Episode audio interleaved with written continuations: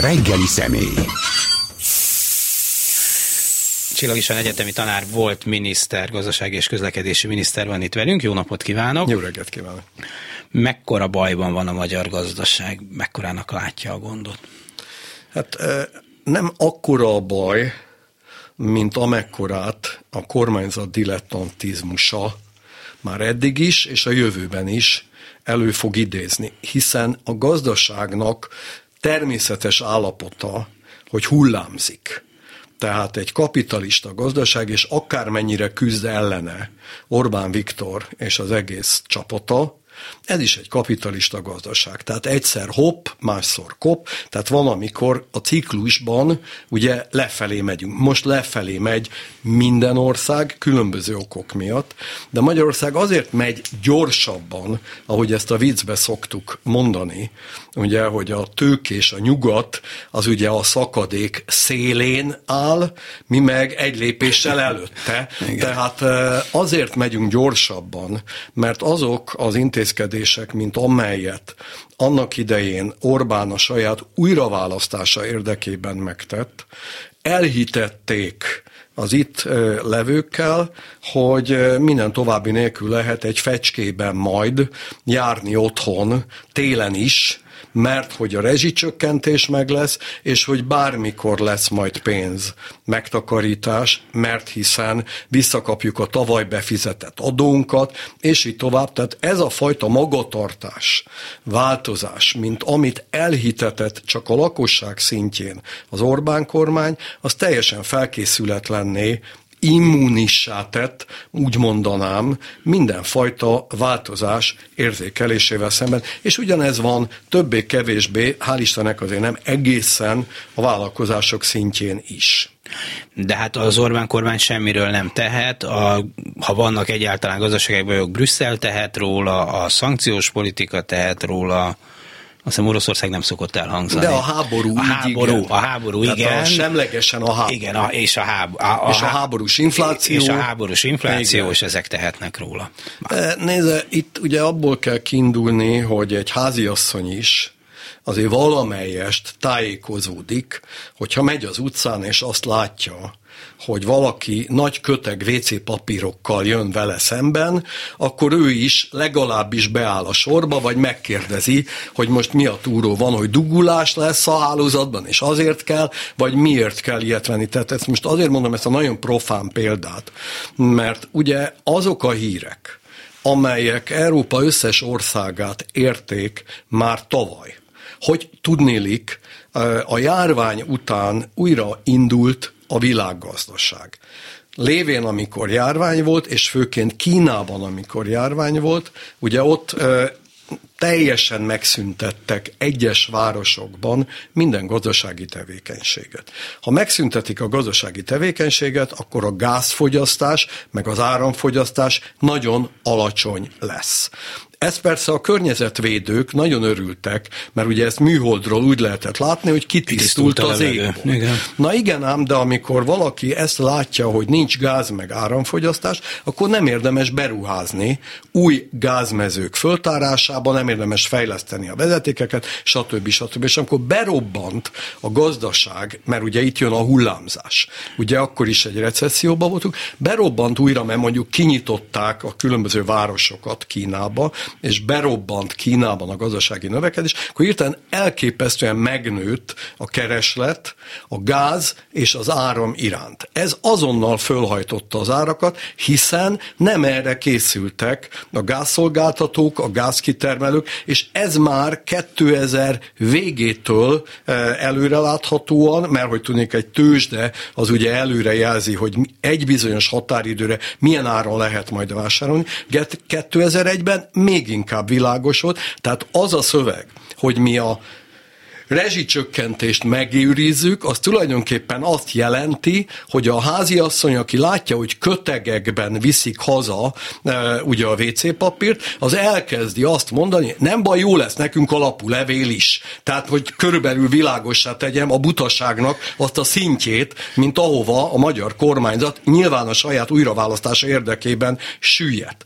Na most ez, amikor aztán megüzenték bizonyos értelemben a hadat, Putyinék decemberben tavaly hiszen egy hadüzenetet intéztek a NATO-hoz, és egy hadüzenetet intéztek az Egyesült Államokhoz, és csapatösszevonásokat hajtottak végre.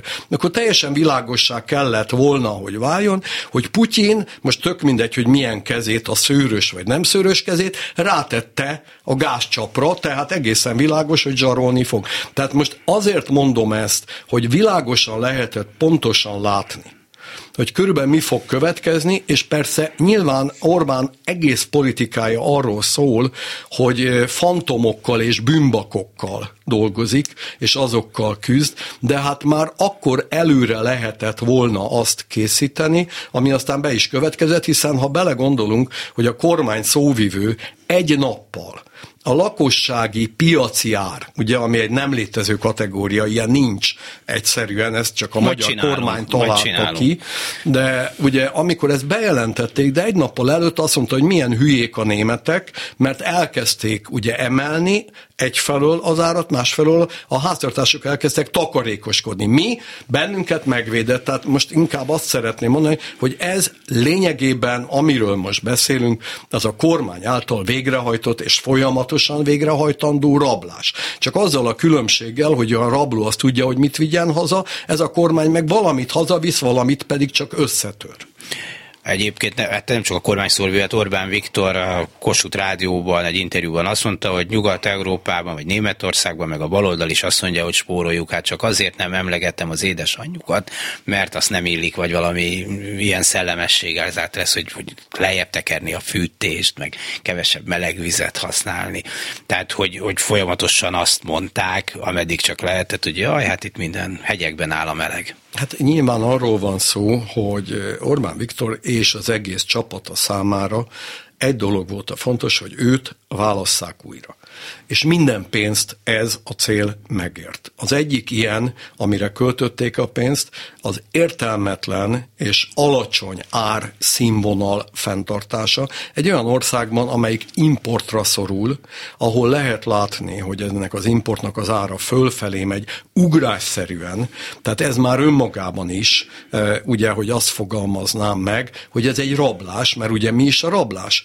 Idegen javak elsajátítása kényszereszközzel. A kormánynak van kényszereszköze, mert ugye a hatóság jár, idegen javak, mert ugye kiveszem másnak a zsebéből ezt a pénzt előbb vagy utóbb. Na most ugyanez következett be, amikor 2000 milliárdot, ami egy óriási összeg, szeretném elmondani, hogy ez nagyjából akkora összeg, mint amekkora, ha másfélszeresére emelték volna egész évre az összes pedagógusnak a bérét, akkor ebből ez kitelt volna.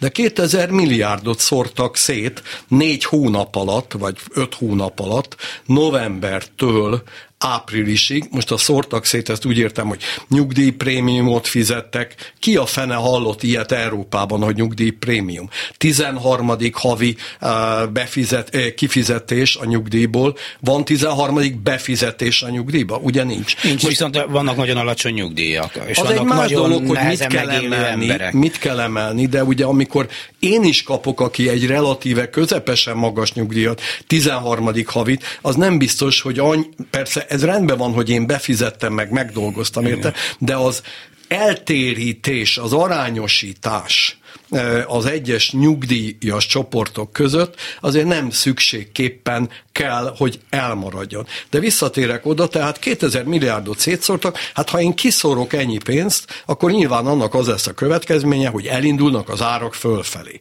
Hiszen akkor innét kezdve a kereskedő segéd, amikor ugye azt mondja, ugye beordít a boltba, hogy ma mennyiért, mennyit engedünk az árból, Ugye ott van az, hogy mit tudom én, egy eh, láda eh, alma 100 forint, vagy egy kiló alma 100 forint, most mennyit írjak fölé? 140 180 vagy 200 Lényegében ez történt, és folyamatosan elindult a magyar infláció jóval korábban, mint egyáltalában bekövetkezett volna a gáz áraknak a mesterséges Putyin általi zsarolási potenciálként felhasznált emelése már akkor Magyarország ugye az első három között volt a fogyasztói árak emelkedését tekintve, ugye ez a tavalyi évben már novemberben elindult, hiszen a hírre, hogy anya, lehet majd költeni, hiszen megkapjuk majd ezt, meg azt, mert ezt ugye, ahogy ezt Orbán egyszer elmondta egy kormányülésen, hogy egy forintot háromszor kell elkölteni. Egyszer, mint ígéret, egyszer, mint törvény, egyszer, mint kifizetés. Tehát az ígéret már elhangzott novemberben, tehát elkezdték az emberek fölszabadultan, ha eddig takarékoskodtak volna, mert azért esetleg van, aki hallja, hogy Németországban már emelkedtek például a fűtési költségek, hogy akkor lehet, hogy nálunk is fognak. Érdemes egy picit félretenni, mert akkor megváltozik a családi költségvetés felhasználási oldala, többet fogunk költeni energiára és kevesebbet kajára, de ez nem történt meg, mert a könnyelműség, hogy így fogalmazzak, mint egy kormány által vezérelt büntet következett be ez az egész helyzet azért is alakulhatott ki, mert Magyarországon, de hát nem csak Magyarországon, például Németországon is az egyedüli, vagy szinte az egyedüli gázforrás Oroszország. Miközben nyilván látszott, és azért a sokszor elhangzott, hogy diversifikálni kellene ezeket a beszerzéseket, de hát mégis ez tűnt a legegyszerűbbnek, a legolcsóbbnak, és hát Magyarországon, nem tudom, Németországon, Németországon hogy van, le lehetett szedni egy elég jó sápot is Magyarországon, úgy tűnik az hát Orbán Nehéz, csak ezzel indokolni, de tény, hogy egy nagyon közkeletű, eh, mondanám, hogy paraszti igazság, hogy ne tégy minden tojást egy kosár. Bizony. Tehát ez a diversifikáció, ez nagyon elvontan hangzik, de egyszerűen arról van szó, hogy különböző kockázatok vannak, és a kockázatok valószínűsége is különböző, tehát az ember, ha lehetne, próbáljon meg minden kockázatot egyidejűleg melviselni. Hogy Németországban mi történt, ez nagyon nehéz elmagyarázni, de azért azt eléggé meggondolkodtató, hogy a Krím 2014-es elfoglalása után, tehát amikor kiderült, hogy Németország számára, de egyébként szerintem a világ számára is, hogy Oroszország mennyire megbízhatatlan partner, hiszen semmilyen törvényességet, semmilyen méltányosságot, semmilyen békés megegyezési szándékot nem mutat. Tehát utána kezdtek hozzá az északi áramlat második hullámának a megépítéséhez. Tehát, hogyha van őrület, akkor voltak éppen nagyjából az, hogy ez talán Merkel őrülete lehet, hogy lehet megbékíteni azzal egy gyilkost, mert ma már látjuk, hogy erről van szó, hogyha adagolunk neki egy kis pénzt.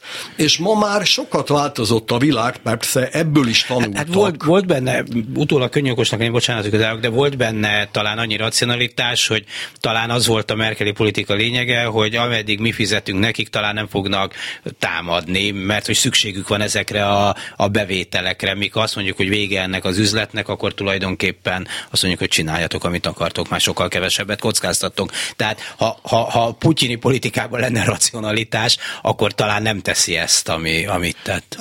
Az előbb említettem, ezt ne tégy minden tojást egy kosárba. Tehát ez a diversifikáció. Ez rendben van, hogy meg akarta talán békíteni Merkel Putyint, de ezzel nem kellett volna, hogy együtt járjon az atomerőművek kényszeres gyorsított leállítása. De ezt most felfüggesztik? Ezt most ugyan felfüggesztik, de hát ez ugye megint a választás lehetősége, mert ugye, ha most nagyon egyszerűen fogalmazok, ugye Németország eldobta magától a szabadságot. Mert mi a szabadság? A választás lehetősége. Ha nekem nincs más választási lehetőségem, akkor nem tudok szabad lenni. Németország lényegében hozzá kötötte magát Oroszországhoz és persze mi még inkább hozzá kötöttük magunkat, de mondjuk védekezhet ez ellen bizonyos fokig az Orbán kormány azzal, hogy nem ő volt az, aki ezt végrehajtotta, hiszen ez még a szocialista időkben, már hogy tudnék nem a rendszerváltás utáni szocialista igen, időkben, de a barátság, tehát ugye Hollandia után mi vagyunk az az ország, ahol a háztartásoknak a legnagyobb aránya gázzal fűt. De Hollandiának írt irtózatos gázmezői vannak hozzánk képest. Plusz van egy tengere, amin keresztül lehet hát szállítani az a másik most már. apró probléma, de mondjuk nekünk is volt, tehát amikor én miniszter voltam, tengerünk. akkor sikerült, nem tengerünk, ja. de ugye a Körk szigetére érkezik az a csővezeték, eh, ahonnét mi is tudnánk, mint diversifikált forrás beszerezni minden további nélkül, és ennek a megépítése, felújítása, használhatóvá tétele, az pont 2002-2004 között következett be. Tehát ma is lenne többek között ilyen forrás. Én nem állítom, hogy az olyan olcsó lenne, mint amiről Putyin beszél. Aki azt mondta, hogy ötször olcsóbban kapjuk, miközben kiderült, hogy legalább ugyanolyan áron kapjuk, mint amilyen a gáztős de jár Hollandiában. Tehát végül is az a fő kérdés, amivel elindítottuk, hogy nehéz helyzetbe vagyunk-e. Igen, nagyon nehéz helyzetbe vagyunk, és egyre nehezebb helyzetbe kerülünk, és hogy hozzánk képest, hogy vagyunk a szomszédságban, mindenki más számára azért egy pici könnyebbség van, mert ott a kormány gazdaságpolitikája az észszerűbb, becsületesebb és kiszámíthatóbb most nyilván nem emberi gonoszságból olyan a magyar kormány gazdaságpolitikája, amilyen, hanem hát vagy egyszerűen... Érdekek miatt. Igen. Ezt akartam mondani, hogy vagy, vagy érdekek miatt, vagy nem tudás miatt is, mert azért lehet az is benne, hogy nincsenek meg azok a kormányzási képességek, amelyek szükségesek lennének egy ilyen, egy ilyen nehéz helyzetben, de hát azért az eddigi Orbáni gazdaságpolitikának volt logikája, néhány oligarchához a lehető legtöbb pénzt, amelyekről feltételezhetjük, hogy akár Orbán strómanya is, kiszervezni minél nagyobb vagyon, döntési helyzetet és a többit. De most, mint elvesztenénk ezt a fonalat is. Ugye abból kell kiindulni, hogy Magyarország mondjuk úgy, hogy víz fölött tartásában a legfontosabb szerepe két tényezőnek van. Az egyik, hogy mi NATO tagország vagyunk, a másik, hogy az Európai Unió tagja vagyunk. Ha ez a kettő nem lenne, akkor Magyarország elképesztő helyzetbe kerülne. Most nem szeretném összehasonlítani olyan országokkal, amelyek nagyon nehéz helyzetben vannak már ma is. Azonban ebből következett még egy dolog, hogy az Európai Uniótól az éves bruttó hazai terméknek, tehát amit mi megtermelünk, a 4%-a jött átlagosan. Na most gondolják el a hallgatók azt, hogy ha valakinek erőfeszítés nélkül mindig 4% ingyen pénz úgy leesne. Ez a 4%-os ingyen pénz, az tulajdonképpen három dologra volt elég, és ez a leginkább pont az Orbán kormány alatt indult el.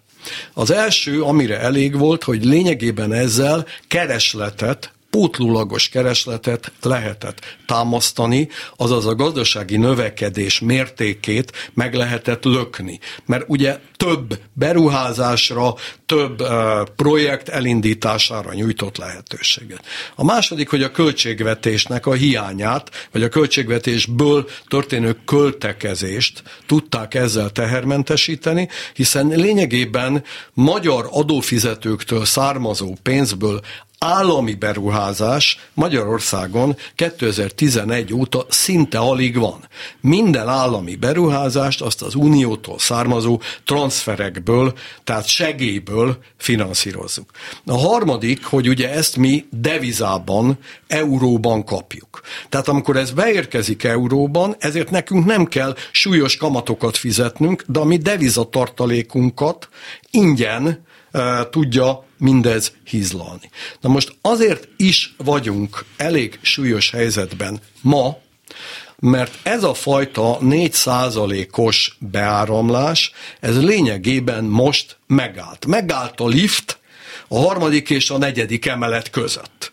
És egy picit sötét is van, mert ugye a fejekben, az Orbán kormány fejében is sötét van, meg a, mi mondjuk úgy, hogy a mi népünk fejében is sötét van, mert egyszer csak szembesül azzal, hello Röfi, körülbelül ez volt a magyarázat, hogy ugye, hogy mi is történik majd a világban. Tehát mi röfikottan nézünk ki a fejünkből, hogy most hogy az ördögben van, hogy tegnap még volt rezsicsökkentés, meg volt adóvisszatérítés, meg sok minden volt, és mától fogva pedig nincs. Azaz megállt ez a fajta beáramlás az Európai Uniótól, és nem vagyunk igazán biztosak, hogy nem lehetünk egészen biztosak benne, hogy ez a beáramlás idén vagy a jövő év első felében egyáltalában újraindul-e. Már csak azért sem, mert hogyha valaki figyelt a híreket, akkor tudja, hogy tegnap azt jelentették be, hogy a lengyeleknél egy picula sem érkezik be, már pedig ha összehasonlítjuk magunkat Lengyelországgal.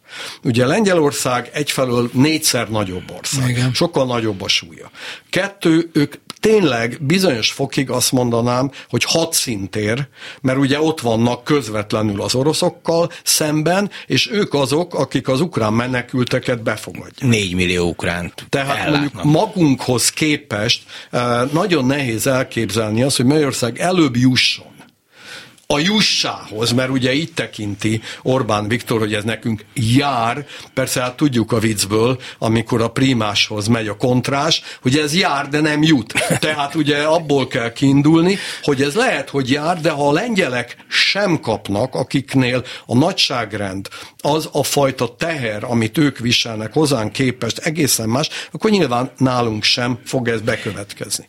Ezt nem tudom, hogy gazdasági szempontból meg lehet-e magyarázni, hogy Magyarország, vagy Orbán, vagy az Orbáni rendszer folyamatosan provokálja az Európai Uniót, most már a, a, a NATO-t is, tehát amikor van ez a vita és a pénzekről, és hogy mondja, ennyire fontos a magyar gazdaság szempontjából, hogy ezek előbb-utóbb megérkezzenek, mindig rátesznek egy lapáttal a, a, a vitákra, Szijjártó Péter elmegy Moszkvába egyedüli EU-s miniszterként részt venni egy olyan vitán, ahol a többiek mind szankciós listán vannak. Ezt megvétózzuk, azt megfenyegetjük azzal. Ugye mai műsorban többször beszéltünk már arról, hogy az Egyesült Államokat hogyan provokálják, ami az egyik legfontosabb szövetséges lenne. Tehát, mint hogyha szánt szándékkal feszítenék a húrt, és azért eddig ez többé-kevésbé bejött az Orbáni politikának. Ugye van egy mondás, eh, Mokros Lajos barátom szokta ezt mindig idézni, eh, és ezt az Európai Unióra lehetne alkalmazni, hogy a repülőgép anyahajó, tehát egy óriási mhm. hajó,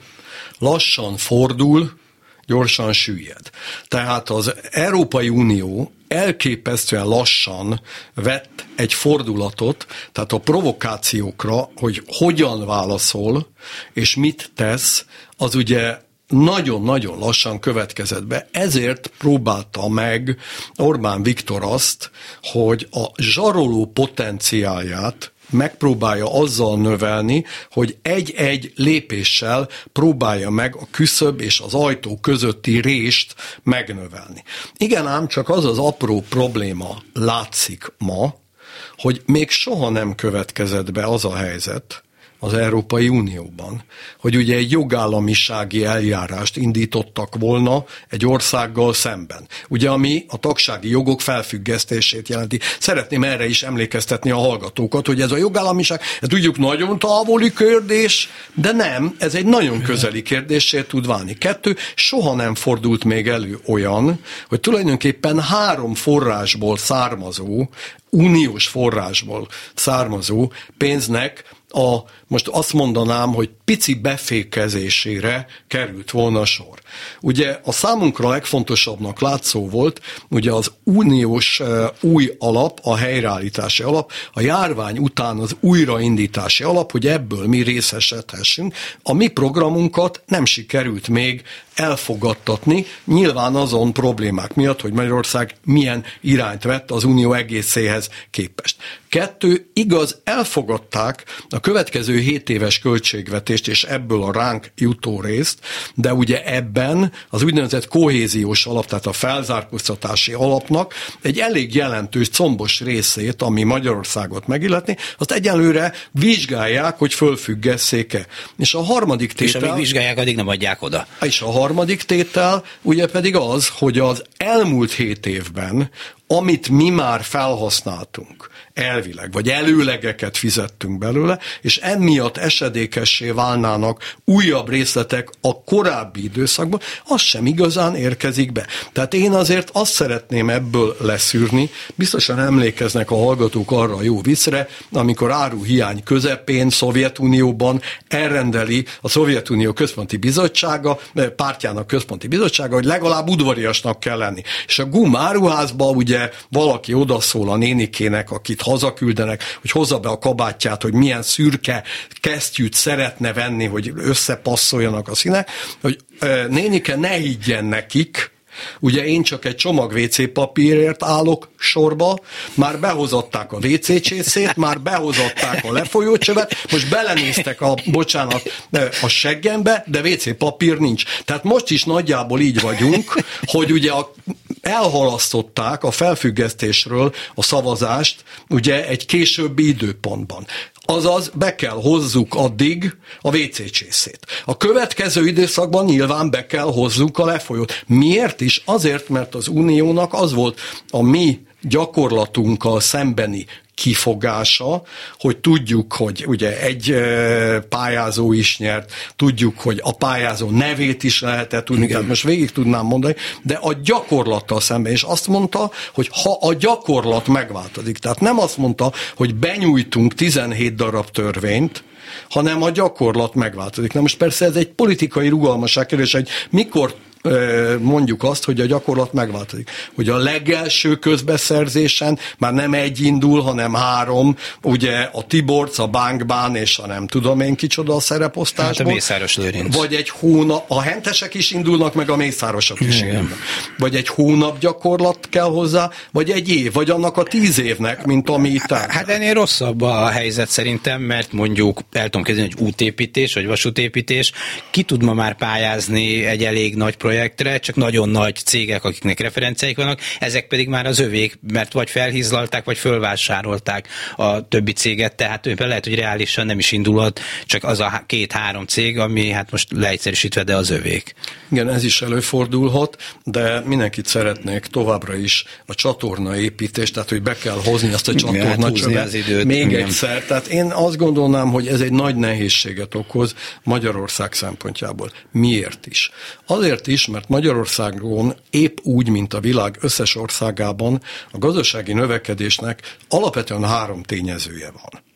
Ugye az egyik, hogy legyen kereslet, méghozzá milyen kereslet legyen? Legyen fogyasztási, a keresleti oldalon, legyen fogyasztási kereslet, legyen beruházási kereslet. Ugye beruházási kereslet azért nem tud lenni, mert hogyha drágul a fogyasztói árak növekedése miatt a pénz, akkor ugye nyilván ezt megpróbálja a minden normális jegybank, ezt a drágulást azzal megakadályozni, hogy drágává teszi a pénzhez jutást. Tehát ez a kamatemelés. Az az a kamatemelés. Tehát ez a beruházásoknak fenemód nem kedvez.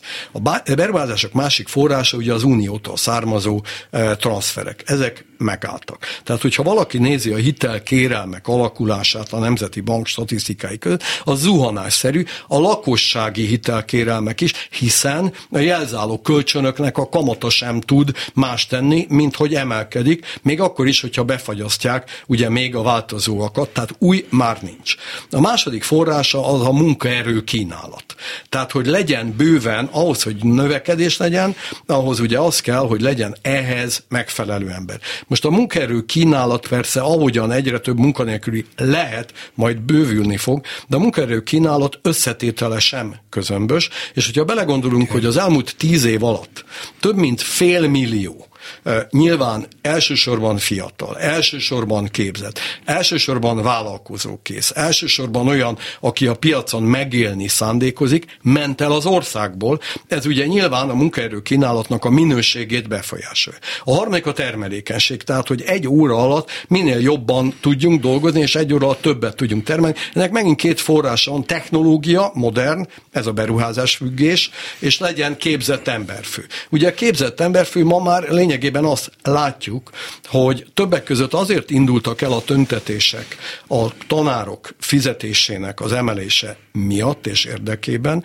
mert a diákok még egy kísérletet tesznek arra, hogy ne külföldön folytassák a tanulmányaikat, hanem esetleg itthon is. Mert le tudnak érettségizni, mert lesznek itt olyan iskolák, lesz olyan egyetem, és így tovább. Na most azt kell mondanunk, tehát, hogy mind a háromban baj van, ami a növekedés forrása. Nincs beruházás, nincs munkaerő kínálat egyenlőre, és a termelékenység emelkedése megállt. Ha pedig ez így van, akkor ugye amire készülni kell, az egy szép, lassú, aztán gyorsuló ütemű recesszió recesszió, visszaesés. Volt egy olyan elképzelés, hogy a putyini Oroszország és Kína valamiképpen megfinanszírozza a magyar gazdaságot. Hát felteszem, a háború nem tesz jót Oroszország finanszírozó képességének, és látjuk, hogy a kínai gazdaság is, bár onnan nézve Magyarország aztán olyan picike, hogy nyilván nem sokat osszoroz, de hát a kínai gazdaság sincs olyan nagyon jó állapotban, hogy csak úgy osztogathassa a pénzeket. Most már a külföldre kihelyezett hitelekből is próbálnak egy csomó helyen kiszállni. Tehát, hogy, hogy ez, a, ez Erre az, az egyre csak annyit szeretnék mondani, hogy ahova a kínaiak hitelt helyeztek ki, ott általában súlyos gazdasági problémák következtek be, hiszen ezeket a hitel kihelyezéseket Afrikába azért tették meg, építettek utat, feltártak bányákat, hogy az ott levő ásványkicseket megszerezzék. Végül is ez a Belgrád-Budapest vasútvonal is egy kínai eximbanki hitelhöz van kötve, tehát itt is valamit szeretnének megszerezni. Ezt nem ingyen adják, tehát egészen biztos vagyok benne, hogy még akkor is, amikor Orbán a legnagyobb bajba van, és országomat egy lóért, ahogy ezt harmadik Richard ugye a csatavesztés közepén ordította, még akkor is ez egy picit problematikus, és azért nagyon nehezen szánhatja erre rá magát, mert én elég jól ismerem, mint az Eximbank valaha amerikai elnöke a kínai kollégákat, hogy nagyon kellemes partnerek addig, amíg beszélgetünk, de onnét kezdve, amikor szerződés kötésre kerül sor, akkor jobb, ha ez tipikusan az a fajta kölcsön, amit azért jó, ha felajánlják, mert hogy nem kell igénybe venni, mert súlyos feltételei vannak. Azaz semmi okát én és lehetőséget nem látom annak, hogy bármennyire is elvileg a hitelforrások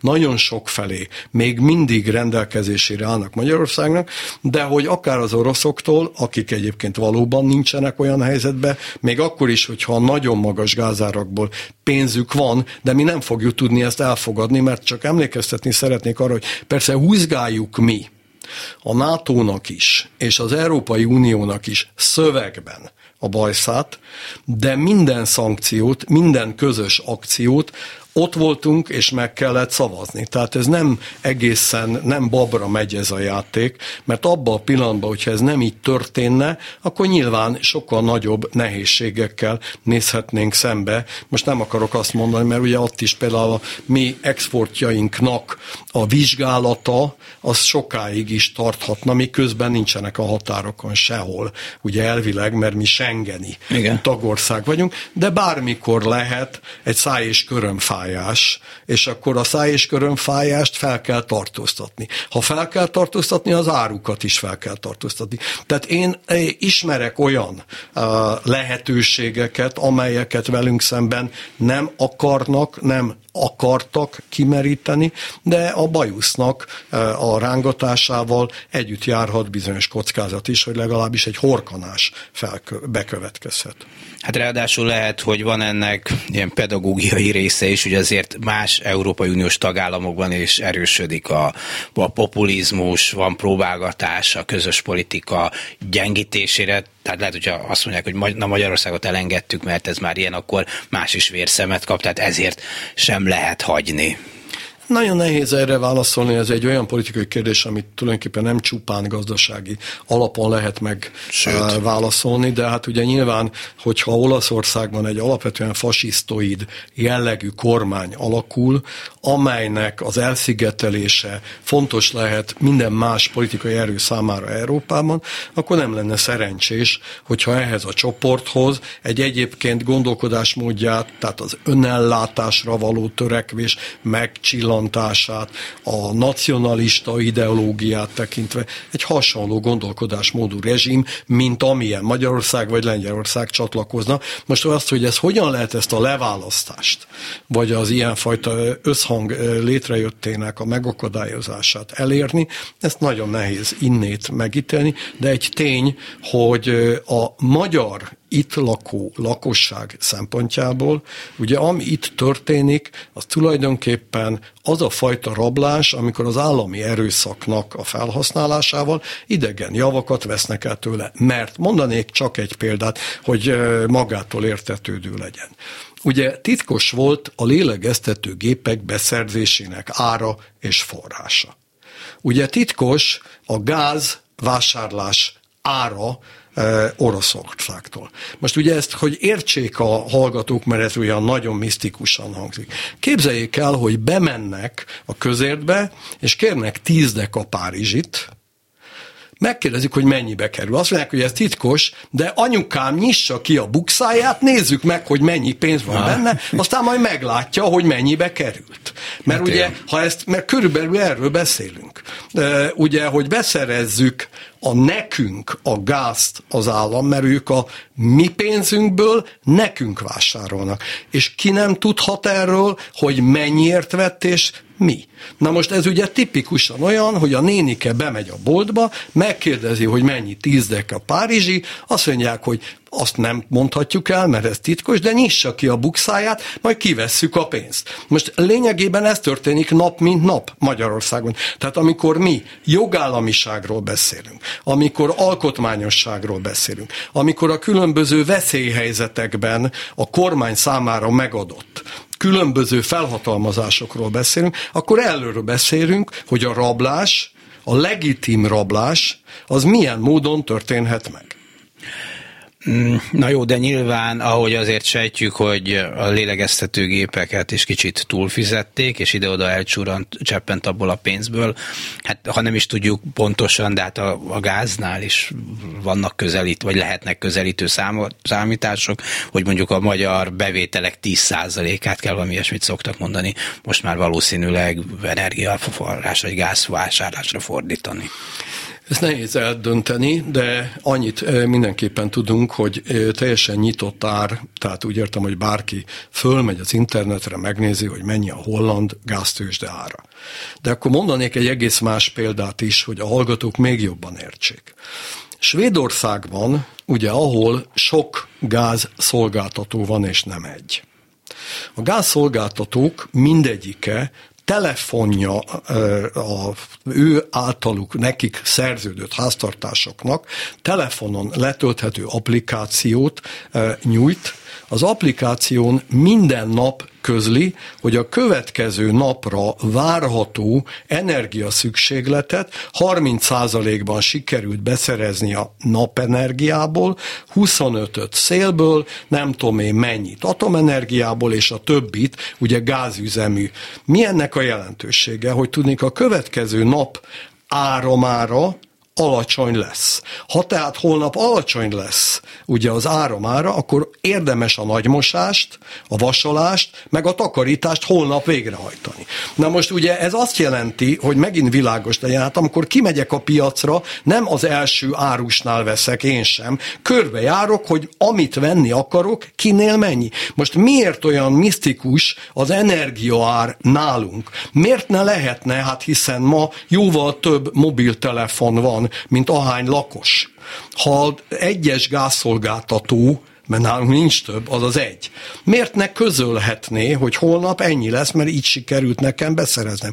De abban a pillanatban nem az lesz az a rablás, mint amiről beszéltem, hogy anyuka tízdek a Párizsi nyissa ki a hanem ezt így is lehet csinálni. Ugyanez van Hollandiában, csak nem napi, tehát az applikáció nem napi árközlést hajt végre a háztartások számára, természetesen a vállalatok számára is. Mert ugye akkor a vállalatok is tudnak abban ter- eh, tervezni, hogy érdemese három műszakban műtrágyát eh, csinálni, vagy csak két műszakban. Tehát azt jelenti, hogy akkor éjjel, mert ugye akkor lesz olcsóbb, akkor éjjel fogjuk begyújtani a kemencéket, hogy cementet gyártsunk. Tehát én egyszerűen azt gondolnám, hogy az a fajta logika, amit kiölt Orbán Viktor, azt teszi a mi helyzetünket szörnyűvé. Mert az a logika, hogy mindenki természetesen észszerűen tervez. Mindenki ott vásárol, ahol olcsóbb, akkor vásárol, amikor olcsóbb. Ezt sikerült kiölni, kivéve a legszegényebbeket, mert ugye a legszegényebbek körülbelül úgy vannak kezelve Orbán gazdaságpolitikájában, mint amit Lázár mondott egyszer, akinek csak ennyi van, az ennyit is ér. Tehát azzal nem is kell foglalkozni foglalkozni, hiszen őt elég megvenni majd a szavazáskor 5 kiló krumpliért, vagy akár 1 kiló krumpliért is. Uh, jó, de az látszik mégis, hogy ennek a politikának, amely ilyen gazdasági helyzetbe sodorta az országot, mintha nem lenne politikai ára, azok nyilván differenciáltabb a dolog, de azok a szegények, akiket említett, mégis a Fideszre szavaznak. Nagy tételben még úgy fest, hogy mindig. Ugye azoknak a szegényeknek, ugye, akik lényegében egy megalázott, emberi méltóságuktól is megfosztott idézőjel lények szinte nincs is más választásuk, hiszen ott, ahol vannak elszigeteltségben, nem nagyon tudnak másról, mint arról a politikáról, azokról a hírekről. Most a klubrádió ugye eljut nagyon sok háztartásba, de azért lássuk be, hogy az a fajta szolidaritás, mint ami életben tartja a klubrádiót, az szinte teljesen ismeretlen az ország döntő mm. többségében. Az ország döntő többségének a lakosságához az ő főnökük úgy szól, hogy hello Röfi. Mert azt tudja mondani nekik, és tulajdonképpen azért is szavazhatnak rá, mert ugye az ő megalázott és megszorított helyzetükben pontosan meg tudják érzékelni azt is, ha nem kapnak holnap közmunkát. Ha véletlenül eh, mondjuk elkapják őket az erdőben, mert ugye elvileg két kilónyi terméket, terményt lehet az erdőből hazavinni, gombát, vagy bármit, amit gyűjtenek. Ha véletlenül többet, akkor abban a pillanatban rájuk küldhetik a rendőrt. Hogy ilyen nem következett eddig be, az egy szerencse, de azért tudnék mondani olyan cigány környékeket, ahol ez igen van.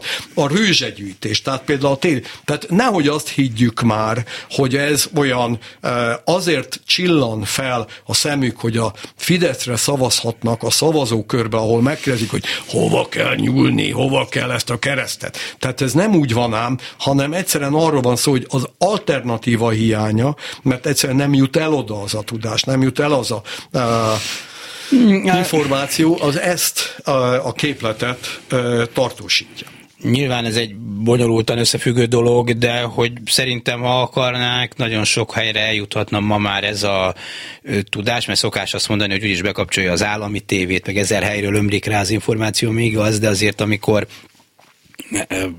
a, a, a pornófilmet keresi este a bácsi a vidéki magányában, vagy nem olyan magányában, akkor azt megtalálja, tehát tudja, hogy mire való az az internet, valamilyen oknál fogva vagy nincs igénye, vagy fél, nem tudom, szóval nem keresi azokat az alternatív hírforrásokat, nincs rá megtanítva, nem tudom, ami, a, amikből azért tudhatna, hogy mi a világ, plusz látja, hogy mi van, hát látja, hogy a gyereke, vagy az unokája milyen iskolába jár, tudja azt, hogyha orvoshoz kell menni, azt mondják, hogy majd decemberben jelentkezzen időpontért, és tehát egy csomó mindent tapasztal, hogy említette a WC papíros példát, hát, hát látjuk, hogy mi van körülöttünk. Igen, nem csak, csak a... ahhoz, hogy elege legyen ebből, ahhoz az is kell, hogy legyen választás. Igen. Tehát legyen egy alternatív, Igen. amelyik világosan beszél, nem ugyanazt mondja. Most ha visszamenhetnénk a választási kampány időszakára, hát szinte nem volt olyan párt és pártprogram, amelyik ne szocializmust szeretett volna építeni.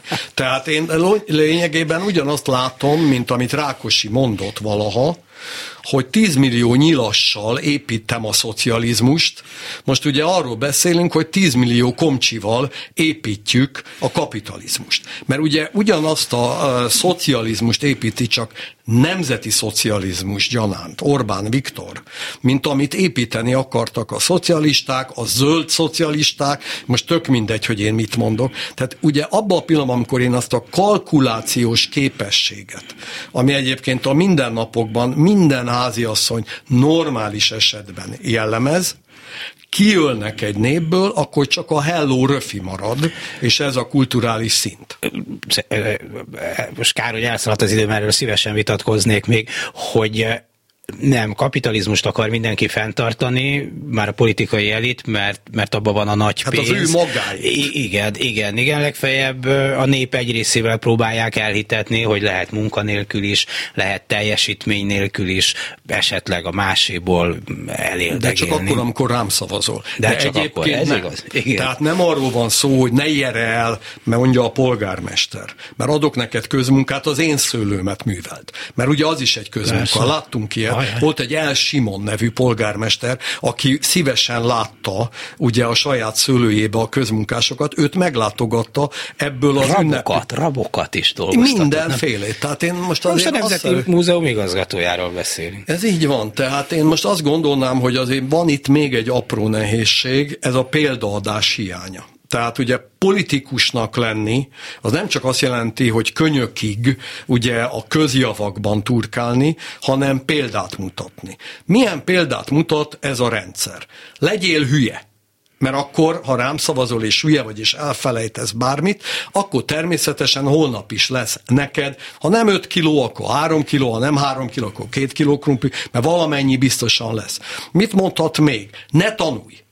Mert ha tanulsz, akkor ugye nyilvánvalóan valamennyivel többet követelnél, következésképpen, hogyha tanulsz, akkor ugye mit csinálok? Megszüntetem azt a lehetőséget, hogy csak akkor vesznek fel egyetemre, ha nyelvet tudsz mert ugye akkor tájékozódni tudsz. Tehát most végig tudnám mondani, hogy ennek az egész rendszernek gazdaságpolitikai értelemben az az iránya, hogy fekete Afrika hátába kerüljünk, csak nálunk kevesebb a fekete bőrű, és nem tűz olyan sűrűn és sokáig a nap, mint Afrikában. Igen, azért nem banánköztársaság, mert banán sincs. Köszönöm Csillag István közgazdász professzornak volt, miniszternek, hogy itt volt.